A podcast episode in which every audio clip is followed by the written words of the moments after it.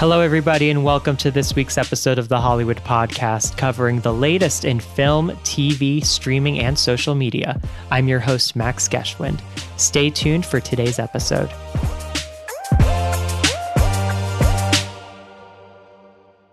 Darcy Rose Byrnes, thanks so much for chatting with me today. Um, I spoke with one of your fellow cast members, Tisha Custodio, on one of my recent episodes. Um, you currently star in Big Shot, which is a new series out on Disney Plus. Um, it's currently coming out with episodes. They just dropped episode eight the other day. I have a couple more lined up.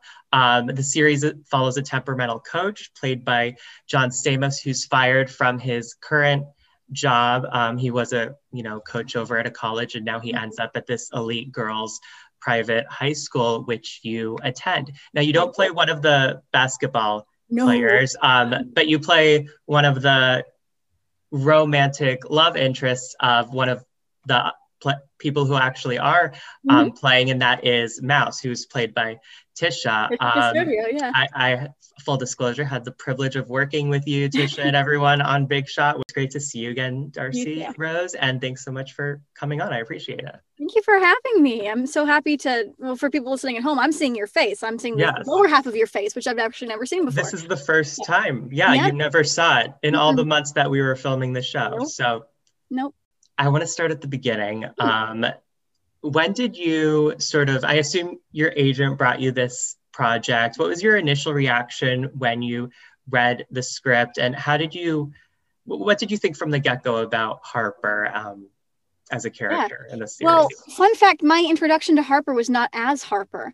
Mm-hmm. Before before Harper makes her entrance in 103, I was originally up for the pilot in which there was a character named Avery, and mm-hmm. Avery kind of became what is Harper now. And in the first in the pilot, she it was just fun. It was all of that um, kind of shtick, and she was like the foil, and she had a catchphrase. It was hilarious, and the pilot just in general was just brilliant. And I knew it was something I wanted to be a part of, and you know, they ended up kind of reworking it and bringing Avery back into 103 with a more stronger, um, not necessarily stronger, but just a different introduction. And that's what Harper became. And they brought me back in, and it was kind of smooth sailing from there on. It was just, it was so fun. I said, "Have a wonderful Westbrook day." A lot. Mm-hmm. I know mm-hmm. that's how I I left the the audition the first time. I think I, I think I popped back into character before I left, and said, "Have a wonderful Westbrook day," and then slammed the door. Uh, and I was like, "All right, well, we'll see what happens." And you know, it worked out. So, so how, it was really fun. Yeah. How, so that's interesting. So yeah. there was a character named mm-hmm. Avery that it didn't end up being in the series, but how different was Avery to Harper? Was it two like completely mm-hmm. different characters? No, it was pretty much the same character. Uh, okay. Uh, there was eh, there was slightly different things like she had different um a different attack, but her goals and her her purpose in the script, like her function as as a character, not not the, the person like what is in her mind, but the function as far as the script is concerned was pretty much the same. Uh, I was still just kind of a needle in in Marvyn Korn's side for for both of those first intro uh, episodes. It was just the second time it was as you know a journalist. Yeah. Uh, and and I was prepped going in. You know, Ken Miller, Nikki Falco casting told me like when I came in again, they're like, this is this is the same thing. This is yeah. this is what she was. So just do the same exact thing. And here we are. What was that audition process like? I assume you auditioned in front of like Dean and Bill, you know, the EPs of the show. Um, what was that like? And oh, okay. Uh, but I'd also love to know. So tell me a bit about that, just the audition mm-hmm. process. But then tell me what sort of the were, were there any chemistry tests? Because I think an essential component of your character is making sure that you click well with um, the you know Tisha who ended up being you know your love interest in the show was there any sort of tests for chemistry? You know there wasn't actually. Oh, okay interesting I think there was a lot of casting on faith. I think they kind of I I think partially they could see that it was going to work and I think they didn't know what it was they wanted to work 100% I think it became something so I'll, I'll, go back to the beginning. So yeah. when I auditioned for Avery, my manager called me afterwards and she said, "Okay, so they cut the part, but if they told me that if they ever bring the part back, they'll pin you again." I said, "I was pinned." And mm-hmm. she said, I didn't tell you that. Okay, goodbye. And just hung up. And that was that. I'm like, all right, cool. And so then sure enough, they bring the character back. It's Harper. They bring me back in. It's it's very much, hi, how you doing? Okay, it's the same thing. You know, we do the audition. I'm all right, we'll see what happens. And then they they ended up booking me. And the the funny thing is I didn't find out until I had just finished hair uh, with Kenny Ortega doing a, a pitch for the studios to turn into a movie. And the day after that, on Valentine's Day, actually, kind of apropos, I get the call saying that I booked Big Shot. So then I'm going and I'm stalking everyone's social medias and checking out who am I working with. Yeah. You know, in 103, it's very clear that Mouse has a crush on me, but you don't know if that's going to be reciprocated. It wasn't clear. I was brought on for three episodes originally. So I was checking everything out, going, could this be a possible love story? Like, is that something that they would be interested in? Let's check it out. And when I checked out her socials, I saw that she was already following me. So I found out later when we were close and chatting and stuff that she was actually told in January or December or something like that that she asked them who's who's playing Harper. And they said Darcy Rose Byrnes is playing Harper. So she she actually knew apropos to our entire relationship in the show she always would find out things that i would be doing in the show uh-huh. before i did. Um so that was that was hilarious to me. Um but as far as the chemistry read and stuff yeah there was no chemistry reads. There was no there was no tests. There wasn't anything. It was just kind of in the room. That that's it. Book got it. Great. Uh, but i think our chemistry read in a way ended up being the day that we were shooting the the interview scene. Like for instance tisha and i got on, along like gangbusters like automatically. It was just kind of like oh so you're going to be one of my best friends. Cool. Good to know. Uh, we you know bonded over music and shakespeare and food and all the fun stuff that friends bond over. And the second day that we met which was the interview scene uh, tap too. She tap dances. We mm-hmm. bonded over that. Uh, that second day that we met, which was the interview scene, we were just kind of joined at the hip and just chatting and singing and two part harmony and playing ukes and all the fun stuff. And she took off the bracelet I was wearing, got down on one knee, proposed to me. Oh. I said yes, of course. And then we, you know, sat back down and she just turned to Dean, Dean Lorey, and she was like, Dean, we're married now. He was like, all right.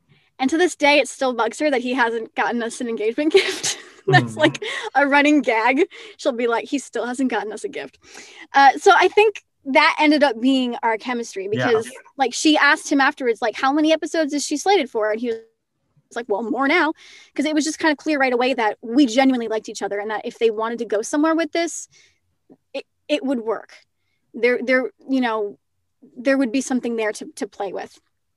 So yeah, I want to um, follow up on that, but first I want to say because I never knew I, I never knew that before that she knew that you were cast before you knew yourself. Yeah, and not just shortly before, but a couple months before because she found out you said in like December, but you yourself didn't know until February. Valentine's so it seems Day, like it was like a little secret that was being kept from you for like a little while there. Yeah, well, the same thing with the um, the same thing with the music. Like Mm-hmm. I I didn't find out that I was going to be writing Beth Macbeth until mid quarantine, but she found out almost immediately after we I sent in everything to me, the the first pitch that I that I did to them. I sent I, we sent everything to me. We recorded it together.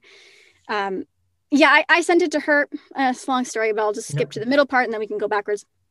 We ended up recording a, a demo of it to send uh, in, at her place. We basically what you see in the episode is how we filmed it in her apartment on the floor in front of her couch, si- sitting in the same you know relationship and everything. And we sent that in, and almost immediately they were telling her, "Yeah, we think we're going to ask her to to write the musical." And I didn't find out until quarantine. mm-hmm. Yeah, um, it's like a running gag. Just tell Tisha. Oh no, yeah, and I have to say that everything to me, which is the your first song that's been yeah. showcased so far in the series was absolutely one of my favorite days on set when we shot that. It was so beautiful, and the connection that you two shared in that scene was just amazing to witness, you know, in person. Um, I loved how it, it was being ended up as a way to intertwine the other storylines in the series at that point. Yeah. Did you have any idea that that's how it was en- eventually going to be edited when it came out? That it, I mean, it would have been great if it was on you guys during the entire two or so minutes of the duration of the song, but the way it was used to sort of as an overture to explain right. the other aspects of the you know narrative at, at that point was truly something beautiful um, to see. I'd love to get your reaction on how your song end, ended up being used at that point. Yeah, yeah. So the the first song in the episode is the the two dagger song. Um, the my version and then Emma's oh, version. Yeah. yeah, and then the everything to me. I when I submitted it as a pitch, it, it basically started as it was a joke. Um, mm-hmm. Stamos was was asking you know where they were going to go with with Marper, because um, he could see because he was there uh, uh, that day as well. He could see that there was something there, and he's like, "What what's going to happen? Like we're doing this, right?" And Dean Lorey said that he wanted us to play Ukes together at some point, so I took that as my opportunity, and I said, "I think Mouse should write a song for me." And he said a song written by Mouse that would be three lines and only facts, and he thought it was hilarious. And I started to sing one of my other songs, Michael, in that case, and I sang him what I had already written and there was definitely kind of like a pregnant pause of like oh all right that's interesting. We went our separate ways. And then i went home and i wrote that song. I wrote that song that was three lines and only facts you know. And at that point it was during 103 so the only information i had about mouse and harper was from 103 so you know i texted tisha and i asked for you know what does mouse like? You know give me more stuff about mouse we recorded it as a demo. She actually had me rewrite the first verse because she said it was written too well. that Mouse was was not as good of a songwriter as I was, and so we recorded at her house. We sent it in. So, you know, I didn't have any expectation of it even making it into the show. Really, um, I felt that it was special, but it's like you never know. And just having it be in the show itself would have been the win for me. But to have it then not only become a song for Mouse and Harper, but to encapsulate all of the relationships from the storylines of that episode. Uh, you know, being getting the call, it says, "Hey, this is going to be a montage now of all the storylines. So can you rewrite this verse and this verse so that it can uh, have to do with Destiny and her mom. And can you rewrite this verse? Uh, so it's Lucas and Emma, and I'm, and I'm reading it, and it says they're looking up at the stars. And I'm like, oh my gosh, I'm your biggest fan. I'm entranced by all you do because all the stars in the sky don't shine as bright as you. Perfect, awesome. You know, like those are rewrites that I did specifically for those two moments. Um, and actually, they didn't end up using it, but they had me write. Um, I think it was like two minutes and 30 seconds of interlude music to go under that because it was, you know, a montage. And those were all things that had to be about Harper, but that could also reference these other storylines as well. It had to have duality in there. And then from from from then they still ended up rewriting um changing the title to the title of my song. So you know, going from this little tiny uke song because that's how I wrote it. It was just yeah. on the uke. And originally it wasn't supposed to be a duet. It was just supposed to be mouse. And on my way there, I was like, I think this should be a duet. And then when I got to Tisha's, she was like, I think this should be a duet. I'm like, well, great. I already thought about that. So here's the rewrite. You know, so to, to go from a little tiny uke song that's kind of chunky in the writing and a little bit awkward at times because it's it's mouse writing, you know, it's from Mouse's yeah. brain. To go from that to a song that ends up encapsulating all the relationships of the episode is it's just it's just better than I could have ever imagined. It's it's everything to me, honestly. Yeah. yeah. That, that's that's amazing. Um so what was sort of like the chain of command that you had to bring these songs that you wrote through? Yeah, like did you have to present it to Dean and did that have to go to someone else after Dean and and I'd love to know also in addition to that um because I couldn't have imagined these letter, later episodes going in a different way and it seemed like this was sort of a last minute decision to like have you go ahead and write a bunch of original songs was there an alternative way that there was supposed to be this demonstration of this expression of love between you and Tisha? And um, at what point did that change?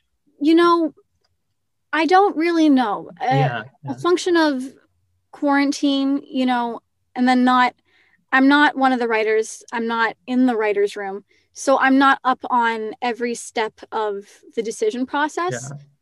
Um, I don't know if they had planned on it ending in a love story at all. I'm not sure if that was in the cards until I sent the song. Um, so I, I don't know what it would have been had it not been for the song. Mm-hmm. Um, but I just, you know, Aaron Weller and Kate Heckman wrote the episode, and they just did a, a, a gorgeous job all around. I mean, like me as an actor, you don't get episodes like that. It's just that often. It's just it's it's gorgeous writing for Harper. Um, but all around, I think the episode is just exquisite.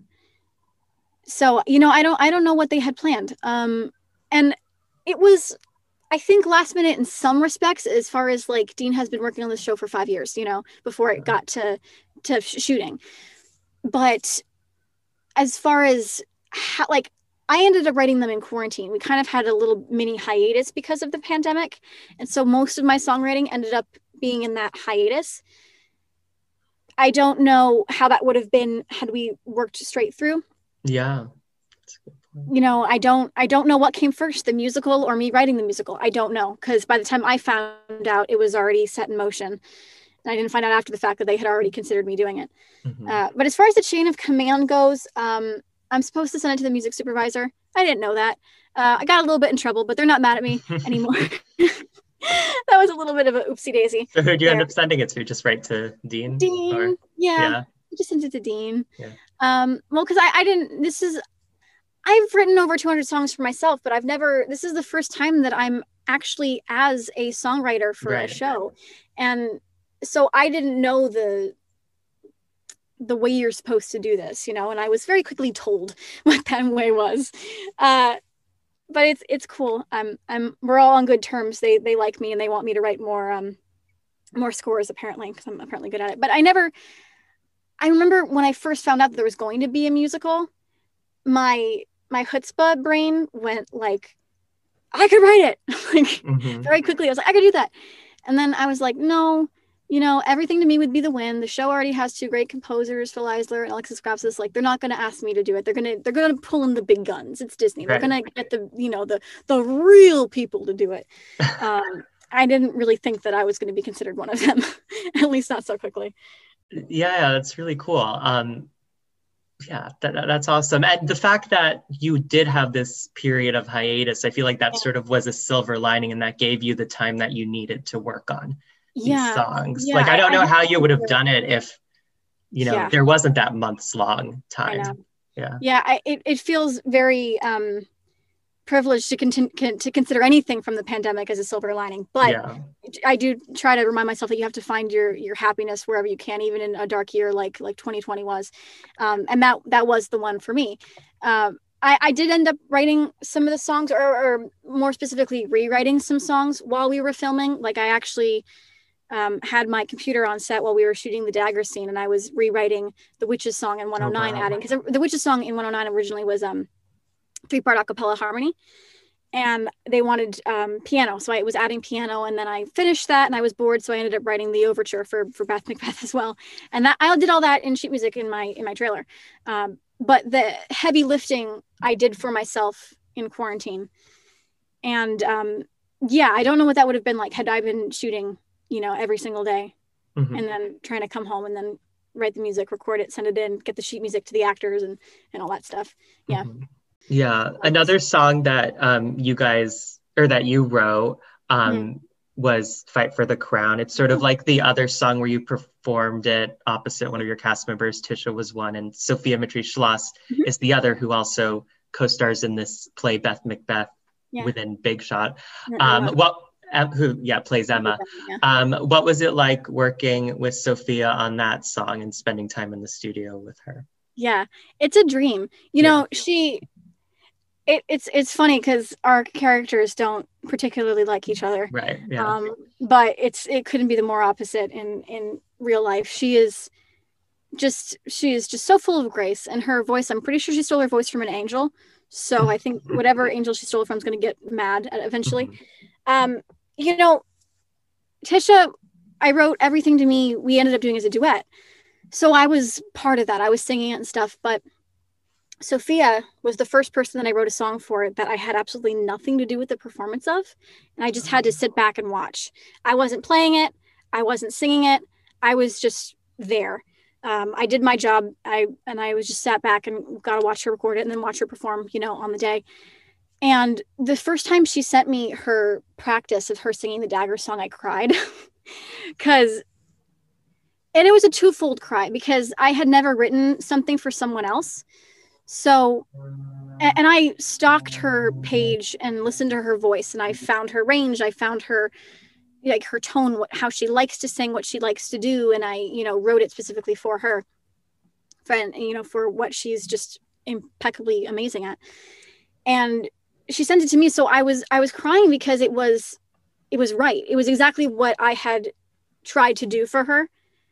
So I was crying because I was like, I did a good job but then I was crying because I couldn't imagine her doing it like this. Like with as as much research I did and how well I wrote for her voice, she just took it so much further and made it her own and just she just her voice it's an angel. She just floats. She just floats on on the music. Um and it's gorgeous. And same you know with fight for the crown getting to then do it with her. And again i wrote that one for her, um, that part for her as well. Uh, and she's, you know, Tisha is my work wife, and and Sophia is my sparring partner. Is kind of mm-hmm. like what I say. Uh, so getting to do that with her is just incredible, and I was surprised they let me do a fugue yeah. I didn't think that would get past you know. It's, it's two separate parts. It's my part you can say it's the a section and her part's the b section. Got and there's it, right. Bridge, which is the c section which the spoiler alert c section is revealed in it in the c section. Ha ha ha. That my comedy brain just really likes that part that i did that. Um but then at the end the a and the b part ha- happen at the same time. That's a few mm-hmm. i'm usually done with three parts but there's only two of us in the song so but it's still a fugue mm-hmm. um so yeah and, and, it's i'm so lucky that the, the the duets were so different you know like with tisha it was hard filming. Anytime i sing everything with me with tisha is really hard because i just start crying. Um but she just has such an honest voice and her just uh, she just kind of pours everything into her into her performance. And uh, with that one it was very intimate you know it was there was uh, you know all of you watching which was which was lovely and, and made it more special. Um, but it was just the two of us on stage on on this set. So it definitely felt like our moment. Whereas with the duet with sophia we were performing it in front of not only the whole crew but the entire cast as well because it was a performance. We were literally on a stage in front of everyone that we work with. And the lights that you see in the episode are really really happening. It's not mm-hmm after effects those lights were happening the sound cues were happening uh, we were singing live but it was to the track as well because there's so many moving parts um, you know the stunts were real uh, like all of that was happening live and especially that having happened after that year of 2020 of yeah. not being able to perform on stage an entire year i had a moment after the song where we stopped and everyone started clapping and i had to my brain went oh right hold for applause. Like it took me a second because it had been a year inside.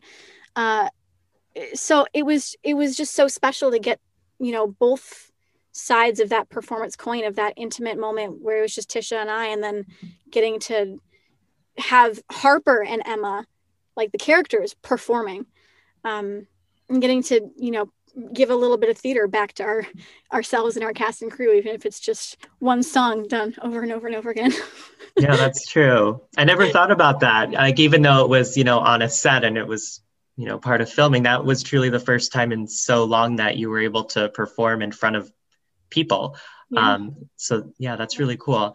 Um, I want to ask a question. I asked this to Tisha, um, and I'd love to get your perspective on this yeah. um, because this is a relationship that we don't see a lot in Disney. You know, with you know two women together. Was there an added pressure in portraying this relationship you had with Tisha as mm-hmm. positively mm-hmm. and accurately as possible? Since I know that this could be very impactful and very um, inspiring for young LGBT people who are watching this series. Um, and it's such a coincidence too, because these later episodes that are coming out kind of are coinciding with mm-hmm. Pride Month, which Pride is Month, yeah. a- awfully something, you know, very special. Yeah. Um, so what, what, was there was there that pressure to pressure, make sure yeah. that this looked like a source of mm-hmm. inspiration for young people watching you know i don't think necessarily i think it was you know a goal of dean's to make sure that it was just a love story. Yeah. That was it.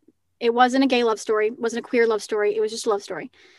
Uh, and I think that you know and i think that's kind of where i sit too in my brain. So like that didn't really occur to me. I knew that it was important but it didn't occur to me as pressure because it was like all right just be honest. Like that's really all you need to do.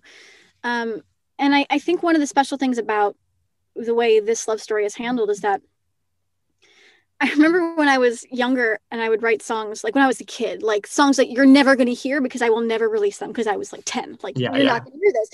Um, I thought that for a song to be relatable to everybody, it had to be vague. So there would be no gender, there would be no specifics. It would be like, I like you, person. Let's mm-hmm. go to the place that we go to. Like it was very vague. So I'm like, so everyone can sing along. And then somewhere down the line, I realized that the more specific you are, I think the more relatable it is. Like I have this one song called I've Got a Hearth, where one of the lines in it is talking about I make palaces out of pillows when I unmake the bed. Um, just those like little moments that throughout your day that is specific to you. But I think those specifics are the things that unite us. And I think by focusing in on the the Marper love story as not being a question mark of does Harper like girls, but a question mark of does Harper like me? I think makes that much more relatable to everyone because everyone has had that moment where they have a friend where they have feelings for and they don't know how to how to say it. Um, and and trying to get up the courage to do that thing and, it's and the first kiss and, and all those moments and i think it you know i think by by not going hey guys this is a gay love story i think it makes it clear that queer stories are for everyone, not just queer people, and that anyone can relate to this first love story, regardless of who you like or if you like anyone at all. Um, and I think so. The pressure didn't really occur to me because it was just it was just love. Love is love. It was just kind of right. chill and normal. There was never any there was never any tiptoeing. There was never any, hey, are you okay with like there wasn't any of that, you know? Yeah um, it wasn't until we were on the day shooting and I had, you know, people coming up to us on set going, Hey, I just wanted to say thank you for what you're doing. This, like, I didn't have this when I was a kid. And then it kind of started to, to like sink in, like, oh no, this is okay. This is important. You know, being told after the fact that people were coming to set that weren't working that day because, quote, I have to see this. Um, then it was kind of sinking in for both of us that we were becoming a part of something historic. Um, but there was never any, and that wasn't as much pressure as it was just, it was kind of sinking in finally, you know. Um, yeah. And what I loved about this evolving relationship between you two is it, it's just what you said. It wasn't like oh tisha likes a girl. It was just oh tisha likes someone. It was just your traditional crush on someone. And there wasn't that sort of like barrier of like coming out or like oh does does you know harper does she also like girls? It was just it was so traditional. It was so universal. Um and it was just so normal how it was showcased. They, it wasn't a big deal wasn't made about it, right. which I was I love to see. It was it was amazing seeing yeah. it. Not to say that there's way. no there's no need for coming out stories because that is a part of the story as well, right. but that's not always has to be the first thing you focus on. Right. Like it always have to be that, you know, and and who knows maybe you know uh, 10 years from now 20 years from now five years from now there won't be a thing is coming out because it'll just be like ah it's never in. Like you know maybe showing stories like this in that way will make that you know there won't be any closets except for the yeah. clothes in your closets. Um yeah but this I, really yeah go ahead. I, I knew that one of the question marks though would be but why does she like harper? Harper? Really yeah, though? yeah um and that's and that was the driving force of everything to me and how i wrote that was because i i think uh, you know mouse is such a sweet character and harper is a very complicated character but on her surface is not a very nice one mm-hmm. so I, I was trying to address that question mark that i thought might come up which is this is this is what this is what mouse sees in harper it's you know all the trivial things you write with your left hand you drink with your right hand you hung opera songs I don't recognize or understand. Every Monday at lunch, you get um, salad instead of French fries, and you don't always smile with your eyes. It's it's you know, she sees what's underneath what what Harper doesn't let anybody else see, and I think you see that a little bit more. Um, and that was actually specifically a note too from Ron Underwood. Um, the director.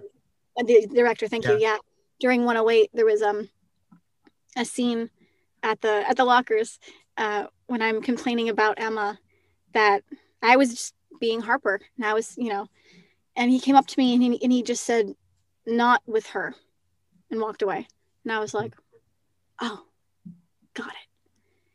You know, and so I, that's a really gorgeous thing that you see a whole different la- layer of Harper through through how Mouse sees her, um, which I think is beautiful. Mm-hmm.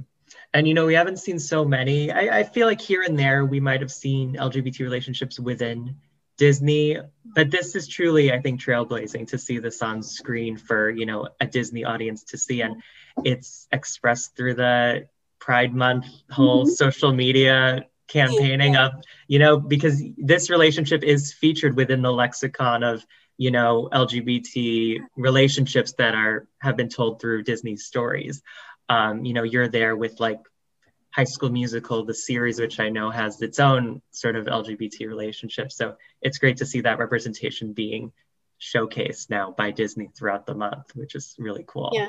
I'm uh, I'm just particularly proud of the kiss. I know that yeah. was it shouldn't be a big deal, but that is. And I'm very happy that that we got to do that. Yeah. So I, I wanna move on and I want to ask about what it was like working with all these other very mm. talented actors. You talked about working with Sophia, working with Tisha. What was it like working with the rest of the group of girls? I know you mostly worked with Sophia and Tisha, so if there isn't that much to add, that's okay. But um, what, what was it like working with the rest of the group? But also, I want to know what it was like working with these vets. Obviously, you had John Stamos, but you also had your mom, Kathleen Rose mm-hmm. Perkins, mm-hmm. who's amazing in this show. She's so funny, so hilarious. Um, and were there any sort of you yourself have been working since you were incredibly young so i don't know what more there is to teach you but what, what, what, was there any um, lessons you learned about acting or working in the industry from working alongside these vets like stamos or kathleen or yvette nicole brown or jessalyn mm. or robert robichaux yeah. Yeah well i mean you're just listing like incredible people like richard robichaux any any single person uh, uh, you know on this show is is incredibly talented. I mean we have marla gibbs we have Camryn Manheim i mean like uh, how, how do you oh people are just incredibly incredibly talented and just working with them you're learning. Even if you don't know even if they're not you know sitting you down and say do you have a pencil? Like you're you're still learning just by being in a scene with them or just from watching the scenes that they're doing because it's just a master class on how to do it right. Uh, i would say like specifically yvette pulled me aside and gave me some advice that made me cry. That was just so beautiful. It was it was after the the fight for the crown um, scene uh, she said she told me um, don't ever hide your gifts from the world, even the ones you think the world isn't ready for, mm-hmm. was what she said. Um, and it was, it was, it was just, she's so supportive um, and it was incredibly talented, you know.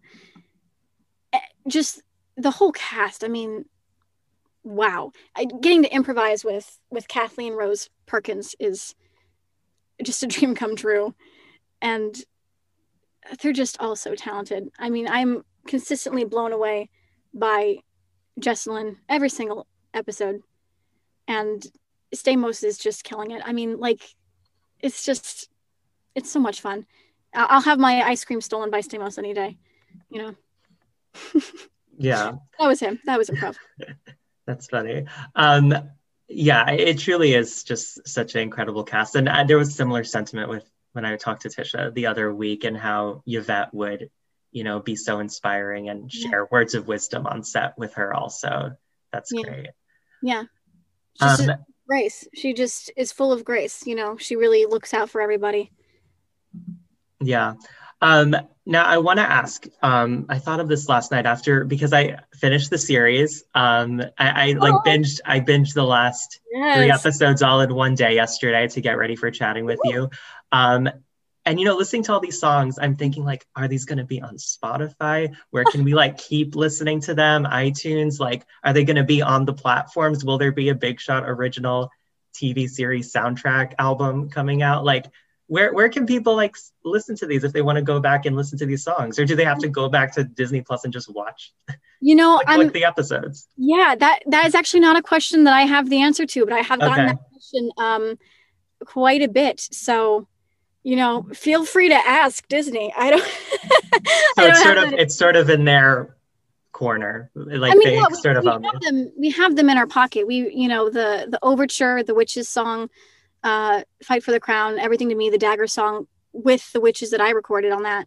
Those are all professionally recorded by Eve Nelson. We had the, the overture I recorded, I played the flute and the bodhrán for. Um, so we have we have those tracks and we certainly could do it. Uh, it's just a you know a question mark of if and how and when. So have there I been mean, any? I'm, I'm have there have there been any conversations about releasing these songs on those platforms or? Not um, not that I'm privy to. Yeah.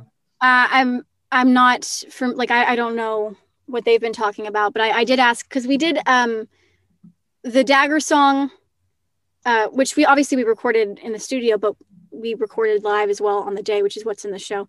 But we recorded the entire thing of the dagger song. You're only seeing this the the last what is it 30 seconds? You're only seeing like the last 30 seconds of the song. We recorded the whole thing, and the same with everything to me. We recorded the entire thing. Um, I was I was very insistent on making sure we recorded the whole thing for every angle.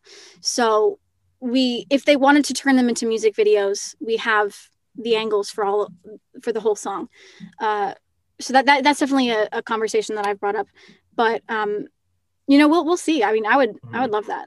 That'd be so, so much fun. So you're basically saying it's all there. The full recordings are all there. If ever one day Disney wants to do that, that's funny. yeah. You know, let's write in. yeah. Um, I want to ask because um, I know you've done a lot of voice work, a lot of ADR work, a lot of dubbing over the past several years. Um, but, and correct me if I'm wrong, but with Big Shot, it seems like this is the first time that we're actually seeing you, Darcy Rose, on screen physically in quite some time. Um, mm-hmm. I believe since probably Desperate Housewives, so like nearly a decade ago, is like the first time we've seen you on screen.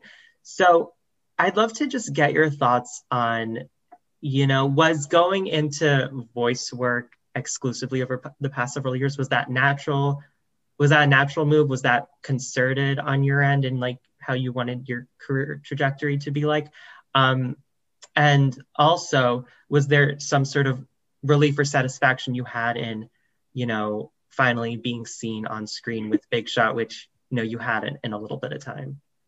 Yeah, well, so voiceover was definitely like, um, I wanted to do uh, more education because, yeah. like, for okay, I'm gonna just go back to me now. But um, for my entire career, I was, you know, studying at the same time, and then when Desperate Housewives ended, it was like, okay, I think maybe I can.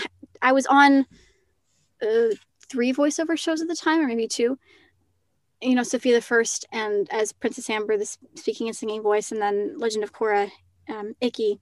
I think I don't know if I was on Spirit Riding Free at that point, uh, Maricela, but that was also in the mix. Uh, so all three at the same time at one point. Yeah. Uh, so it, I just kind of looked at the cards and went, I have the ability and the moment to study. I never did Shakespeare, you know, growing up because I was constantly working. And Shakespeare is not really something that, not that's not valued here, but it's not focused on. So I went to RADA for a short course and I had, I auditioned and was accepted into four schools in the UK and Ireland. Uh, Royal Central was one of them and the Lir, which is part of RADA and part of Trinity. And I was going to go to school in, in, the UK or Ireland, uh, British and Irish Academy of Modern Music, uh, BIMM was another one. And, you know, I, I got into the four schools, but then I ended up still staying in LA because I was still working here. It didn't make sense. And I went to Michael Howard Studio to study Shakespeare with Patsy Rodenburg, who, if you like Shakespeare, she's like the Shakespeare whisperer right now. Mm-hmm. She's just absolutely incredible. So I just kind of, and then I came back, when I came back to LA, I started doing, studying improv at UCB and then musical improv. And then I was on their mess hall team, Power Play, which was a musical mess hall team. We did musical improv. Uh, so I just, I really focused on studying because I was doing so much voiceover. I had the ability and the time to do so. And which, you know, worked out in the long run because my love for Shakespeare is one of the reasons they asked me to write Beth Macbeth, you know. Uh, and with voiceover, like I was able to record and stuff while I was away. I recorded in New York for Princess Amber the the Who I Am song, which is one of my favorite songs. We recorded in New York when I was studying uh, with Patsy.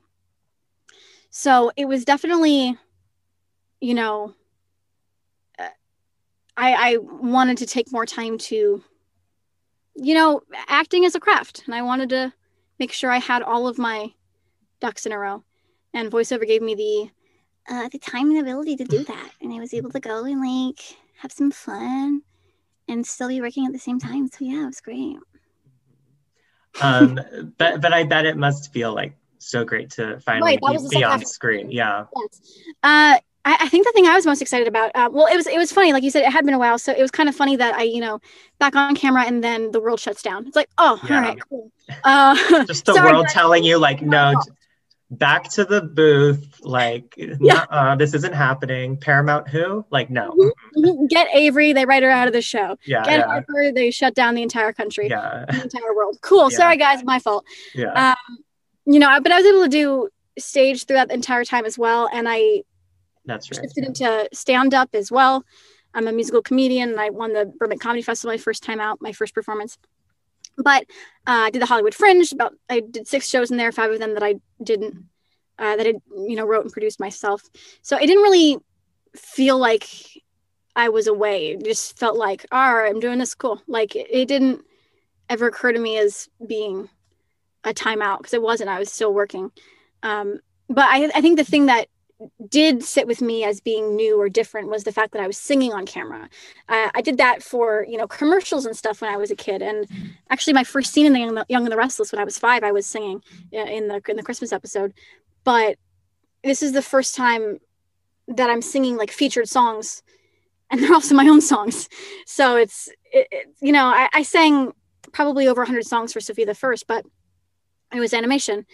This is the first time I'm doing that on camera with my own stuff so that's that that was the thing that kind of stuck out as me as being different everything else just felt like same old same old you know in a good mm-hmm. way yeah obviously. definitely um now i want to ask were there any um because you mentioned you know performing live at ucb and you know doing live you know stand-up comedy as the world's reopening do you have any plans to return to live oh, performing yeah. Yeah. I i definitely am a little gun shy about how and when just because i want to make sure it's safe for all parties involved. Mm-hmm. um, but as uh, you know we're constantly i'm in talks with my friend who produced my um, indie improv show here in la uh, q40a and we're talking about when to start back up and when it's safe to to re- start redoing you know music improv nights and how can we make it fun and safe at the same time. Like can we have a a best mask contest? Mm-hmm. like how can we you know make sure that it feels normal but it also feels safe? And you know i'm i'm vaccinated. I think almost all of the people that we're talking to who want to do the musical improv nights again and and who didn't do it before but want to join us um, are all would all be vaccinated you know by the time we we do that.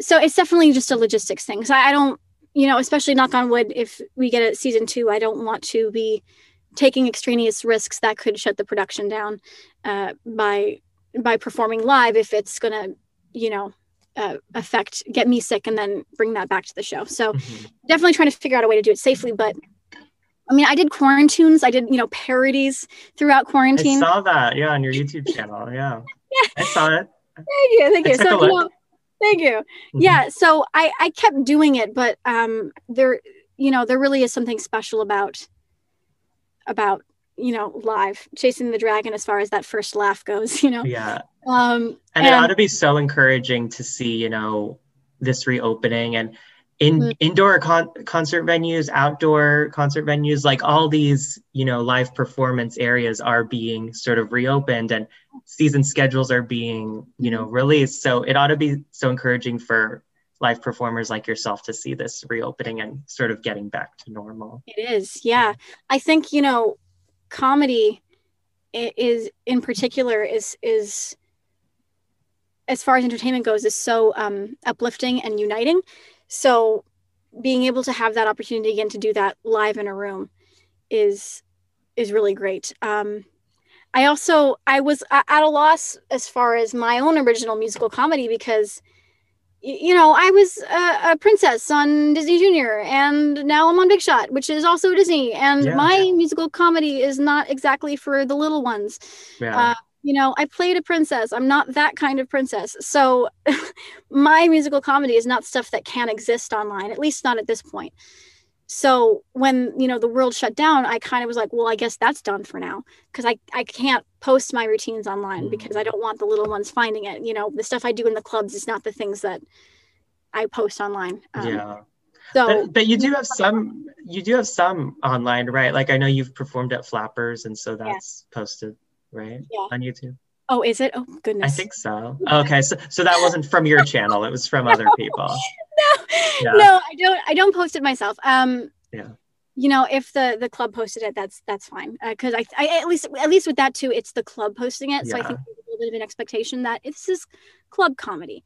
You know, yeah. but as far as like my own personal social medias, um, I definitely try to censor it a little bit uh, as far as my own brand of comedy. Yeah, yeah, yeah. I do online. I kind of does it past the sniff test and yeah you're still in the disney orbit you want to exactly. be palatable for all ages yes. um well hopefully you get to return to those venues like that i'd love to come see you perform Please. live on stage. I'd love to harass you on stage. It'd be yes, so much fun. Absolutely. Pick me out in the audience, make fun of me, do do your thing. Joke, but I will. yeah.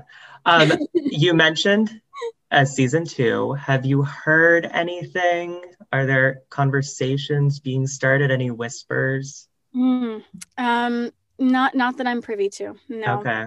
Um, you know, I I feel pretty confident about it. I feel like we have a really special show. Um, it, you know, it's brilliantly written, it's brilliantly directed. The cast is incredible. Yeah, you know, props, set design, everything. Um, mm-hmm. Oh, fun trivia fact: uh, set design, the everything to me. That's Harper's bedroom, and it it we we like I freaked out because the room I just thought was perfect. And I I once read there was a joke that said that every Irish person has a copy of Dubliners somewhere in their house. They don't remember how they got there. um, and I'm a dual citizen. I'm an yeah. dual citizen in, in um, Ireland, and sure enough, there was a Dubliners copy on the bookshelf for Harper, and I was like, "Are you kidding me?" Did you put it there? No, no I didn't. I know, right? It's like yeah, yeah. Um, but no, that was just all props. Like they're they're on it. You yeah. know, I'm pulling some out from the, from the locker in there, yeah. and Renee's like, "Do you want your Do you want your script, your your Beth Macbeth script? Because you're talking about now you have to audition, so you want the script." Right. Like, yes, yeah. brilliant. There was twinkly lights, and I'm and my room is full of twinkly lights. It was just so cool. Um, but yeah, I mean, season two, I'm you know I'm down. I've I've pitched ideas. yeah. I, I I mean, you've pitched songs, so I'm not surprised that you've pitched full on narrative arcs for the second season. That's not a surprise.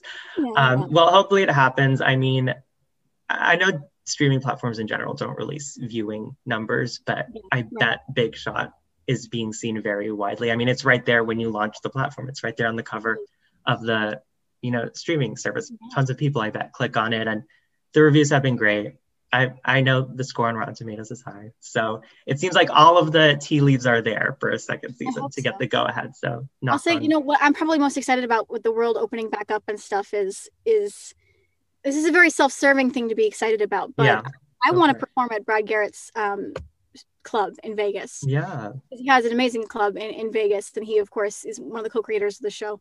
Mm-hmm. Um, that would be a fun little full circle for me. I think would be really fun to do. So that, that, that those are like the the thing in my head of like the when the world is open if we're still on hiatus if you know we haven't gotten picked up yet or we are but we haven't started yeah. yet you know take advantage big, right? yeah had, had you ever spent any FaceTime with him? Because I know he was never on set, but did you ever?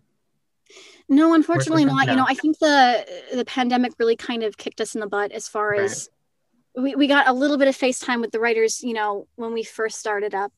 But uh, you know, that that is something that we weren't really able to do. Uh, you know, technology really helped like getting to you know, see Dawn Soler and talk to Dawn Soler, who was, was one of the music supervisors on the show, and the I'm going to get it wrong, the VP of ABC Music, I think. Mm. I think hmm. that's her title. I'm probably going to get it wrong, um, but she's amazing. Um, you know, I got to see her through through Zoom and stuff, but but we definitely there wasn't as much socializing as possible. Um, I owe donna coffee though when the world opens back up. But I would I would love to, um, you know, chat with Brad. He's he's brilliant and um, the show is, you know, brilliant. So I, yeah, would love to chat with him. Sort of a last question. If there are any projects that you're currently working on since Big Shot wrapped a few months ago, what have you been doing since? Um, or have you just been chilling, which is also very, you're, you're, you're, you you should chill after having worked for the past year composing songs and playing Harper. Um, so that's much deserved. But have you been working on anything, or is there anything you're about to work on? Uh, kind of yes to all of that. So, um, for my own personal fun, I have been kind of going through my 200 some songs and recording them here at home. And, you know, I've written them already, but I never knew where to start recording just because there was a lot of them and, and they're all different styles. So I didn't know where to start. But I just kind of went, I'm just going to start doing that. I have the time. I'm going to do it. So I've just been kind of going through song by song and writing them there's a musical I think I'm writing, um, mostly because I just keep writing songs for these characters and they won't kind of stop, they won't leave me alone. So I, I think that's gonna, that'll probably take me a minute, but that's happening yeah. in my brain. Uh, before I was booked on Big Shot, I actually wrote a comedic adaptation of Macbeth called Juliet Hereafter. Uh, mm. So it was very kismet. Then I was asked to write the comedic, you know, musical adaptation that was also gender bent called mm-hmm. Beth Macbeth. Um, so that was kind of kismet. But I wrote that in December, I think, bef- like way before I even auditioned for Big Shot. So when the world opens back up, I probably will do something with that. And I have an animated pilot that's you know in the works, and um, a game that I can't talk about just yet. Mm-hmm. Also, Leo. Um, all I can say for that is 2022. Mm-hmm. That'll be um, I'm I'm just biting my nails, waiting for the day I can talk about that because I'm I'm it's it's been quite a while we've been recording, and I'm I'm psyched. Yeah, and that's awesome too that you're going back to those 200 plus songs you've written and are finally recording them. And I assume you'll be putting it out on YouTube or something for people to listen to. You know, I'm not sure how I'm going to put it out or when. Um, you know, I'm I've been having meetings uh, with with people for sync. Mm. So I'm I'm a little bit touchy about releasing things before they're ready because some shows don't want them if they've already been out there. Other shows don't care uh, but it depends. So I'm kind of sitting on them for the moment and seeing, you know, if a song wants to, if a show wants to buy it for sync, well, then I would, I would release it because it's going to be in a TV show. Um, but the, the whole business side of the music industry is, something that I've kind of fallen into. And so I'm, I'm figuring that out as I go, like, what is the best way to, to approach this and label, no label, uh, you know my my singer songwriter guitar stuff my jazzy uke stuff my my rock piano my my funk piano i i don't know so i'm i'm, I'm going i got i got a music agent and she's kind of helping me figure it out but or step by step. That's great. And I've stalked yep. your I am I've stalked your IMDb. It, it, seems like there's this upcoming project, Arthur Prescott. Oh, yeah. What yeah, what's that? Is that it's a short comedy horror? Yeah, that was a um it, well actually what we what we filmed was the um the kind of the pitch, but it's it's in a process of uh, metamorphosis. It, it, might be becoming a animation, actually. Wow! Uh, a lot of the people that were in it. That's this is much more a question for Q40, the producer, but one of the uh, most of the cast are also voice actors. So when the pandemic hit, it was kind of a question mark of, hmm, maybe well, all these people already do this, so maybe we should talk about this as an animation. Um, so that's that's you know that's in process. We'll see what where that goes. But that's really fun. I played a character called Barbie, mm-hmm. and uh, yeah, she uh, she's very concerned about her face. Okay, that's a good tease. Yeah, I, I remember they made me scream at one point, and then I think I, and they were just like, just do whatever because it was very improv heavy. Mm-hmm. The promo in there, and so they made me scream, and I said, "Oh, stop it! You're gonna give me lines." And the other one is this is my good side. This is also my good side. Thanks, Daddy. So that's interesting though. So it's transitioning to animation after you guys already filmed it. Yeah, yeah, we did the we filmed the pitch, um, you know, to to get kind of a proof of concept. Um, but with the pandemic, everything mostly shutting down, um, it was kind of like a let's reevaluate situation but we'll see. As the world opens back up they might continue to do it as um, live action. I'm, I'm not sure yet. That's something i have to actually talk to them about. Yeah. And one last thing just because mm-hmm. i forgot to ask and i'm interested um, you said that you obviously contributed all the songs to mm-hmm. um, big shot and yes. but did you contribute the idea of the gender bending lady macbeth just because you mentioned how you're also doing your own gender bending you know musical right now or that was completely okay. his, like okay in when we were filming 104 dean told me that there was a musical um and that he thought that harper was going to be in it. Okay. unbeknownst to me they already wanted me to write it but i didn't know that at the time. And then when he told me that it was a gender bent macbeth called beth macbeth i full on cackled and I was like, How much have you already written of this? And he was like, Nothing. I'm like, Okay, I've already written this. Do you want me so to send you my script? Got it. so so that was your opening right there. It was like perfect. It was a coincidence. Well, no, he, that was actually during the call of them, him telling me what he wanted for the song. So I already was writing. Oh, got it, got it. It okay. was just it was just a weird bit of coincidence and kind of synchronicity that I had already um, done all the Macbeth research and stuff for my own thing um, and it ended up being um, because I offered, you know, if they wanted to use Juliet Hereafter, but Juliet Hereafter is a different, completely different plot. So, so right. we, we went more just Macbeth, but it's also gender bent. Whereas Juliet Hereafter is a completely different story. Um, you know, but it was just kind of fortuitous that I had already been working on that. So then when it came time to doing it, I already had the those moments of from Macbeth in my brain of like, okay, I need a moment that can act as both Emma singing to Lucas about her love, but also for Macbeth. Hmm, dagger scene. Let me look what's in the dagger scene. Ah, come, let me hold thee. I have thee not, and yet I see thee still. Perfect. Okay, that works for both. Um, I was kind of already prepped. My research, I had already done my research for my own thing. Um, I was already very. I, I, I keep saying that I feel like me and Macbeth keep circling each other. Mm-hmm. You know, I have this weird circular relationship with Macbeth that just keeps coming back around. Um, which is funny because if you'd asked me before what my favorite Shakespeare play was, I probably would have said Midsummer or or um, Much Ado About Nothing because that was my first time doing Shakespeare. I was Dogberry, right? Uh, and the the head of the program gave me incredible compliments, um, saying I was the second best, second to only to the guy who did it at the Royal uh, at the Royal Shakespeare Academy, uh, Royal Shakespeare Theatre. So I was, you know, RSC. There you go. Um, so that was incredible. But um, I just kind of locked in on Macbeth because of the joke in my head. Um, yeah, the Royal Shakespeare Company, RSC. There you go. Mm-hmm. Um, so I was already kind of prepped, and now Macbeth is just like very close to my heart. Um, and I threw in some Queen jokes in there as well because I was the Amber was the Queen of the Rompkins in in Sofia the First. Then she was the future Queen of Enchancia, and then Dean told me I was going to be playing Beth Macbeth. So I was Queen Macbeth. Uh, mm-hmm. Uh, so I very often joke that I'm the once and future queen because I very mm-hmm. much love that and may or may not be writing a book series on it. Uh, but so it was just there's a whole bunch of synchronicity going on. Some of it was my doing. A lot of it just felt like it was written in the stars, which is, you know, just very fortuitous. Mm-hmm. Once a queen, always a queen, for sure.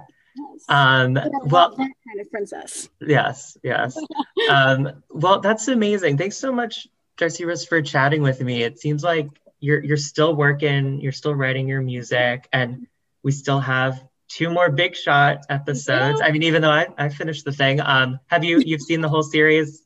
Not yet. No, I get to watch it with everybody else one by That's one. Crazy. They don't give some you early, early access.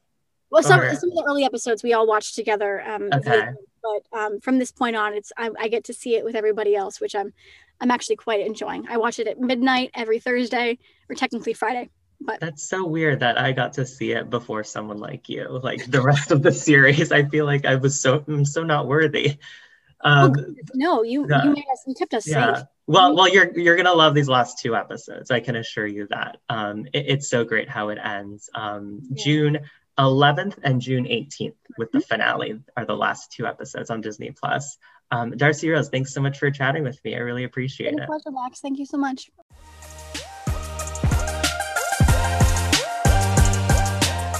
Thanks so much for tuning in. Please take a moment to subscribe to the Hollywood Podcast for free on iTunes or your favorite podcast app. Until next time, you can follow me on Instagram and Twitter at Max Geschwind. Thanks for listening.